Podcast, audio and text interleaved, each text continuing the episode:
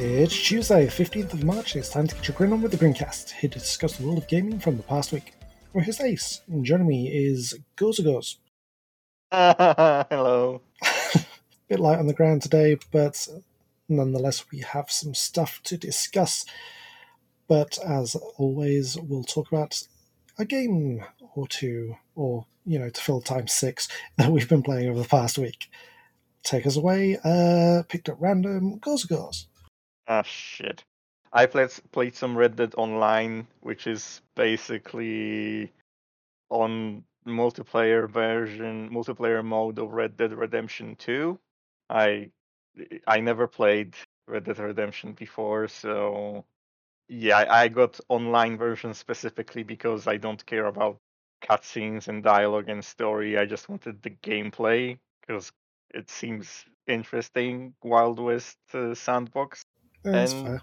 Yeah, and I, I've been struggling with it so much. Like the controls in that game game are so so bad. Like I can't remember the last time where I fought fought with the controls so much. Like I'm I'm pretty sh- quite often I'm sure that the game doesn't want you to control it. Like it wants, uh, please get the single player version and play cutscenes. Please do that. That's what the game is telling me. But I don't want to. I want to do the uh, Wild West stuff, the riding horses and shooting guns. But it wants me to play cutscenes. It's it's pain. It's pain. well, I'll teach you for trying to play the game how you want to play it.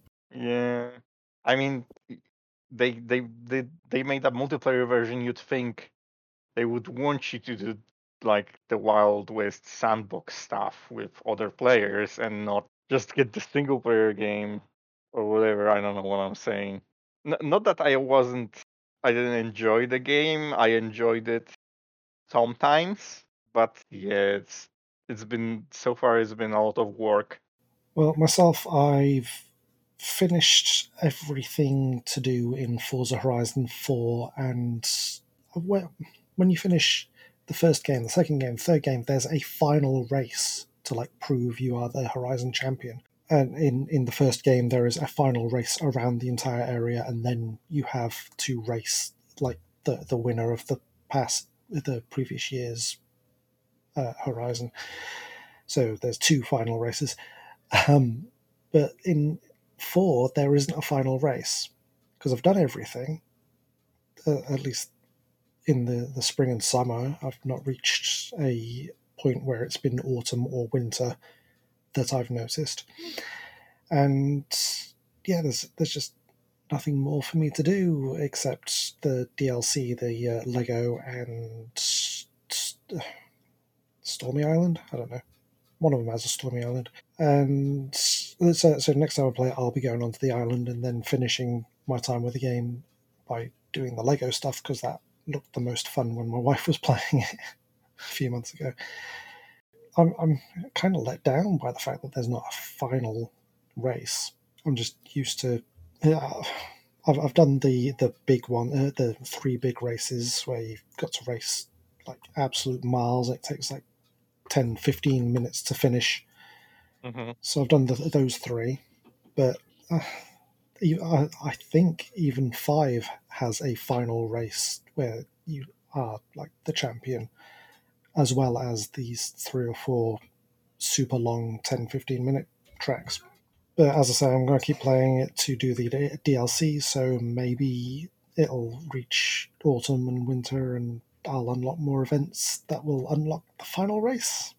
I don't know. Go to GameFAQs. I, I should have done that, yeah.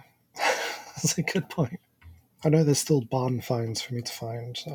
There, there was one in the winter season where you have to drive across a frozen uh, a frozen lake. You can only drive across it in winter when it's frozen.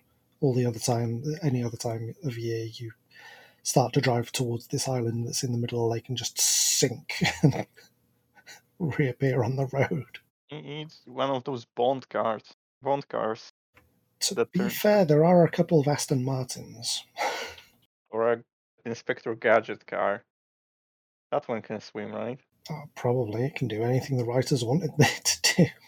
I mean, I'm talking about the actual lore of Inspector Gadget here. Doing a deep lore dive on Inspector Gadget here at the Grincast. If they're gonna have Gadget car, Inspector Gadget car, Inspector Gadget mobile, or whatever, it needs to have. They need to uh, retain the integrity of the original.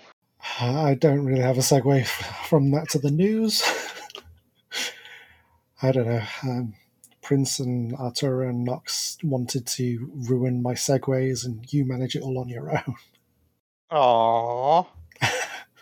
Um, I'll get I'll get more segues throughout the show. I'm I'm sure you can't you can't mess all of them up, can you? Go, go, go! Gadget Segway. Our first news story concerns Sony of Sony PlayStation fame. Eight women have come forward uh, alleging sexual harassment and discrimination at Sony Interactive Entertainment. Uh, that's, well, one former employee, Emma Majo, filed a lawsuit for gender discrimination and wrongful termination in November last year. And uh, Sony tried to dismiss the complaint because there were a lack of specifics that prove widespread intentional discrimination. So this week they got seven more former and current employees of PlayStation to come forward uh, with written statements uh, with uh, supporting details of instances of sexism and uh, sexual harassment and all sorts of stuff that Ubisoft and Activision Blizzard are known for. Which, which uh, how many weeks in a row now? Well, s- we- we've had a few weeks of no news like this, so that's something. But then again, this has been ongoing since November, so there are supporting emails, uh, including complaints about uh, inappropriate behavior outside of work, requesting one of the people who's come forward says that she requested a private lactation room for breastfeeding her twins and was told use a storage room. And the storage room had a broken lock and it was next to the lobby of the building so anyone could have walked in. That's not great. Lots of uh, women have wound up leaving company for uh, sexual discrimination sexual harassment not being able to earn a promotion their ideas not being heard at meetings and just general shitty behavior it's not difficult to not sexually harass people just don't do it Yeah, it feels like those uh, when you see. I, I'm I'm starting to think about Star Trek, Star Trek, where you have like discrimination themed episodes, and you have those people that just you can't get through to them, like they're comical. That that's what I'm thinking of. Like, is that actually real life in some places? Yeah, you think, oh, this is played up because it's fiction, but seems no, not really. That or these people have learnt from watching episodes of Star Trek. Ah, shit! Star Trek ruined everything again. they took the wrong le- they took the opposite lesson. Hmm, I could accept Commander Data as a living being or just call him a robot. Yeah, I'll call him a robot. Yeah, that that guy that wants to just uh, take him apart. He has some good ideas, right? I like that guy. Well, if you like taking things apart, no, that doesn't work as a segue. the news story we're going to talk about next is that Russia has reportedly legalized piracy of games, movies, and more in a response to sanctions set on Russia from by Western countries because of the, as we've mentioned a couple of times, ongoing attack on Ukraine. Uh, according to to local media in Russia, the government has announced that Russian companies have no obligation to pay patent holders for the use of intellectual property from any countries that have sanctioned the country.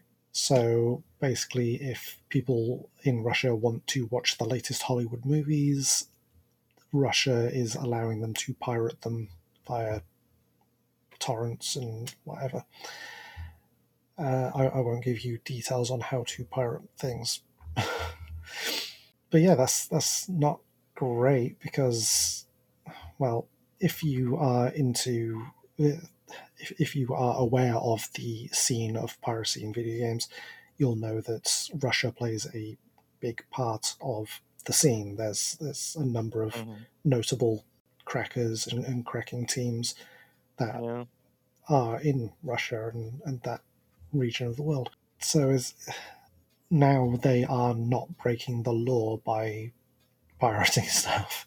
Yeah, I think this will lead to mass IP blocks, like more than before, just blocking Russian IPs. I guess. There's uh, some operas and, and orchestral orchestral music, but there's not a lot of people who consume a lot of Russian media. But I, I suppose in some ways it's good that there's a number of that the number of serv- games as a service have increased over the years because well you need a constant internet connection to check that you own the game so they can't play those games so you're not going to see any any Russians on uh, Marvel's Avengers for instance Wa- wasn't there some Russians recently on on Marvel? I don't keep up with that stuff. you mean Black Widow Oh, she's Russian. Yeah she's Russian the the whole movie was about her and her Russian family Oh. Oh, there was Captain Russia, wasn't there? sure Played by the guy from Stranger Things. I've not seen that Stranger Things or Black Widow. Stranger Things The the uh, so, some something Harbour. That's I'm, I'm terrible name. with names already. I'm, I'm I'm terrible with names of people I know. I don't know any actors mu- musicians, any of that sort of thing. But while we're on the subject of Russia's attack on Ukraine, last week you'll probably remember us talking about the bundle for Ukraine, which itch.io put out, where you could get almost a thousand items, and that's gone up. That was 996, now it's 998 well done them for ten dollars at a minimum of ten dollars it ends in just over two and a half days at time just under two and a half days at time of recording. And you get games comics music tabletop rpgs lots and lots as i said 998 things that you can pay, buy separately on itch.io for money. There's no uh, free stuff that's been in uh, previous bundles, for instance, and the money will go uh, will be shared equally between International Medical Corps and Voices for Children. The reason I bring this up is because the other day, actually, it might have been yesterday, the person who was running the bundle announced that they had reached five million dollars, but they could not set the goal any higher than five million dollars. And then early at some point today or last night, they uh, revealed that they'd managed to increase it from five to six million dollars as the goal. It started off at one million, so yeah, it's it's almost at five and a half million dollars raised. Yeah, that's that's impressive. And according to this, the top contribution is nine thousand dollars. Someone has paid nine thousand dollars for this bundle. Yay. Nice. Nice. That's uh, dragged the average up to fourteen point fourteen dollars and thirty cents. That was probably a lot closer to ten dollars before that nine thousand. I'll make sure to include include a link to the bundle again in the uh, show notes, like I did last week, in case you want to pick this up. But as I say, ends in about two days by the time you're listening to this, which would be you heard me say it was the fifteenth today at the start of the show. So do do your own math. If it's Friday, you're too late. How how does it work if they uh if they added more stuff and you already got the bundle? you still get um, you get access to everything that's added after the bundle started. Oh. No, no matter when you uh, when you no matter when you bought it. Oh, that's that's very convenient. I didn't know that. Yes, uh, it's something that they they did last time, and they made sure to let people know that yes, that still applies this time. I just looked at the bundle, clicked a random game, and it's some uh, NES style platformer. Looks quality.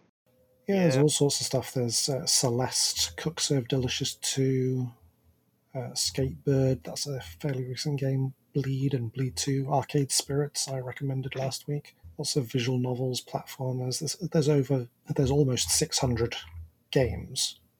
They These are DRM free, not Steam co- uh, codes or, or codes to get them anywhere. You just download them straight from itch.io.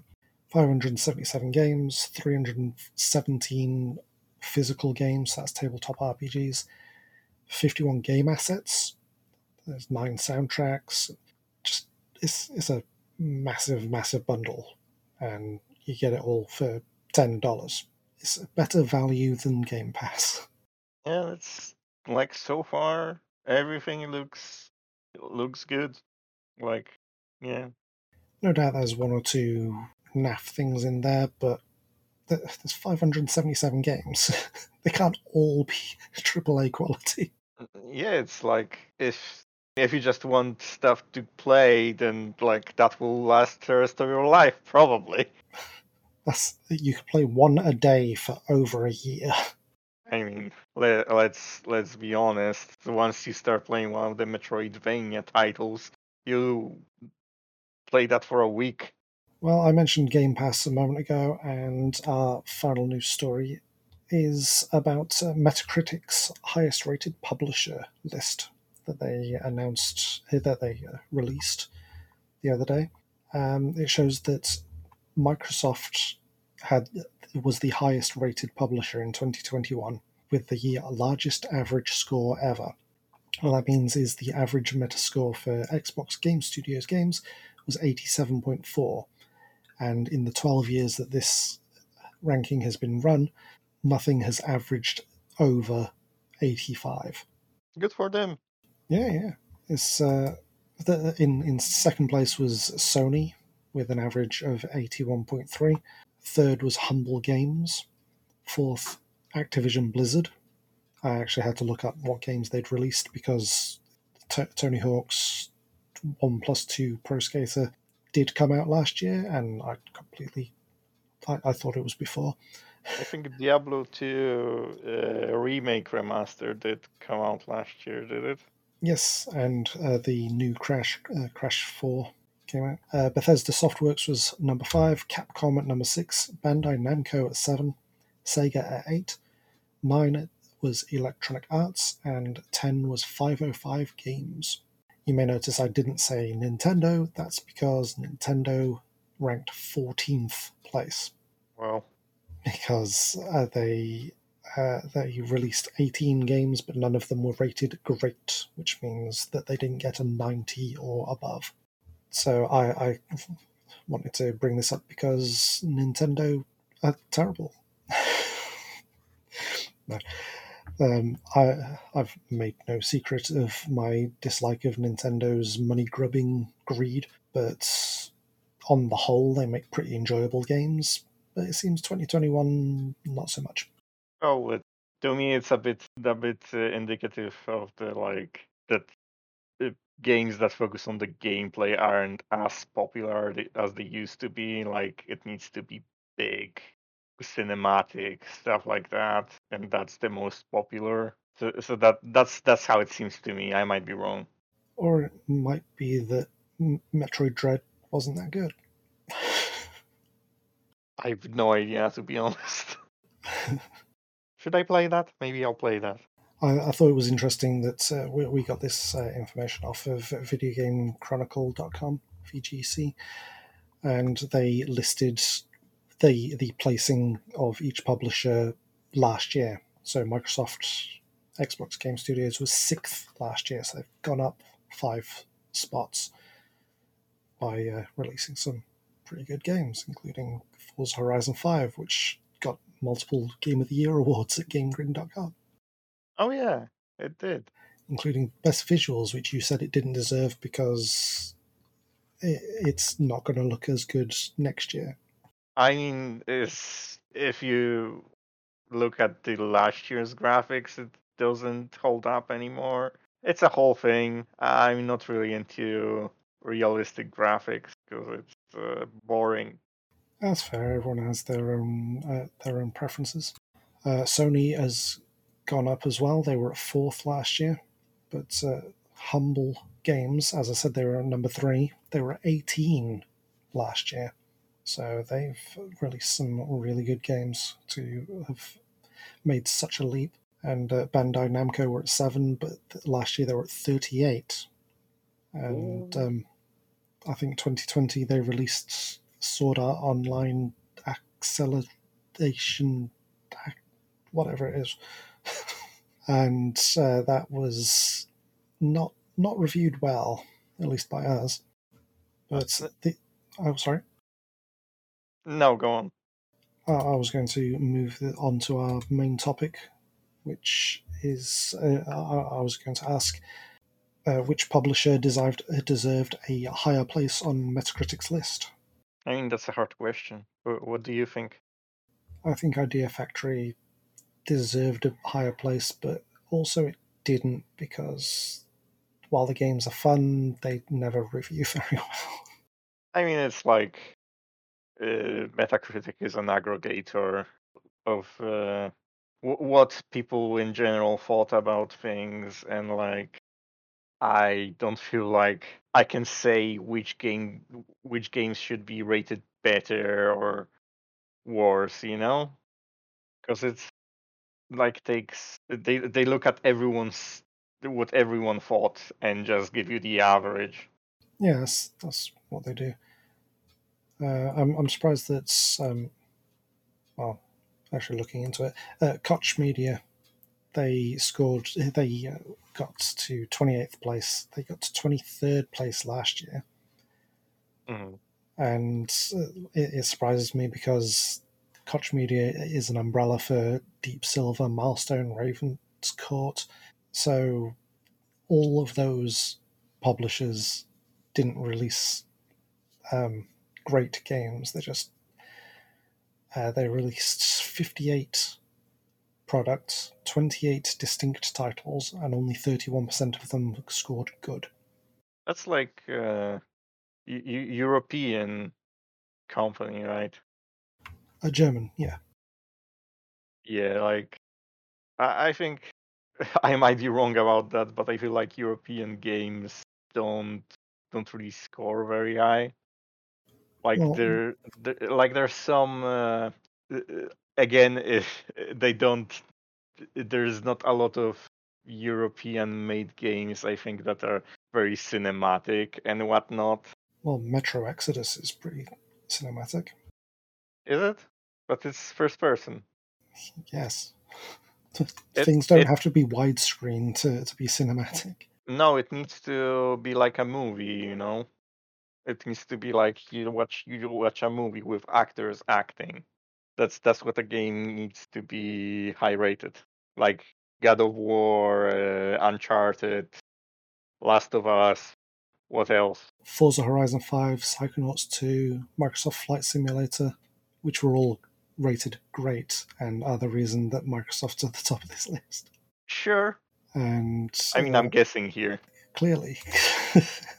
uh, let's see, the um, Team 17 were down at 26, which uh, the previous year they were at 17, coincidentally. and uh, last year they released Worms Rumble, which I don't know anyone who played it when it released. I don't know anyone who's playing it currently I feel like I I've seen stream of someone playing it, but it might have been old worms too. I don't watch a lot of streamers. It's just no one I know has. I don't think anyone know, I know has ever played it. I'm I'm interested. I'm curious now. I'm I'm going to check. I think they had. Is this is this the two D one? It's the the battle royale thirty two person. Oh. It is a, a side scrolling side on thing. And six friends own this game. None of them have any time logged in this game. so it must have been on a bundle. Because if one of them had at least loaded up the game, they'd have 0.1 hours going to Steam, but nope. Not, they have them have it in their library. They have not previously played it. That's that's not great. No, I, I do find it interesting that um, that Capcom is the highest uh, Japanese publisher at number six. They were Yeah. number they were number three last year. So it's, it's a surprise that Western games are absolutely beating down the um, Japanese games. Of course, not not in all cases. Ubisoft's down at 19 because uh, people didn't like Far Cry 6 or the Riders Republic. I, I mean, uh, Capcom is like catching up to the the trends. Like they they do stuff that's that will be popular with Western audience as well as the Japanese one. So it's I think it makes sense that they are still hanging on there. I I mean that like the re- recent Resident Evil games and the Devil May Cry Five, they y- use the face scanning tech- technology and whatnot. Yeah, and yeah, those were pretty cinematic games too. You're really on this cinematic train today, aren't you? I mean, it's true. Well, maybe we'll add it to the main topic list and talk about it. What makes a game more cinematic in uh, a future episode? I mean, when I when I say cinematic, I just mean that it a lot of the time it just looks like a film. Like there's no gameplay. It's just you're watching a scene from a film, basically. It's So- animated, but still. So, to make a good cinematic game, you need to make it a bad game. Game. I mean, in in many ways, that's that's how it is, isn't it? Like I just played that Red Dead Online game, and like honestly, controls are so bad, but those games are so loved. So it must be the cinematic stuff and the story and the dialogue and stuff like that, and not the gameplay exclusively. Perhaps. But uh, I think we've we've reached the end of this podcast. Thank you for joining me, Gauze. Thank you. Uh, thank you for listening to the Grincast, and better yet, thank you for subscribing wherever you found this episode. You can find more from us on GameGrin.com, finding us on social media, or listening to the Pals Anime Lounge podcast. And until next time, on.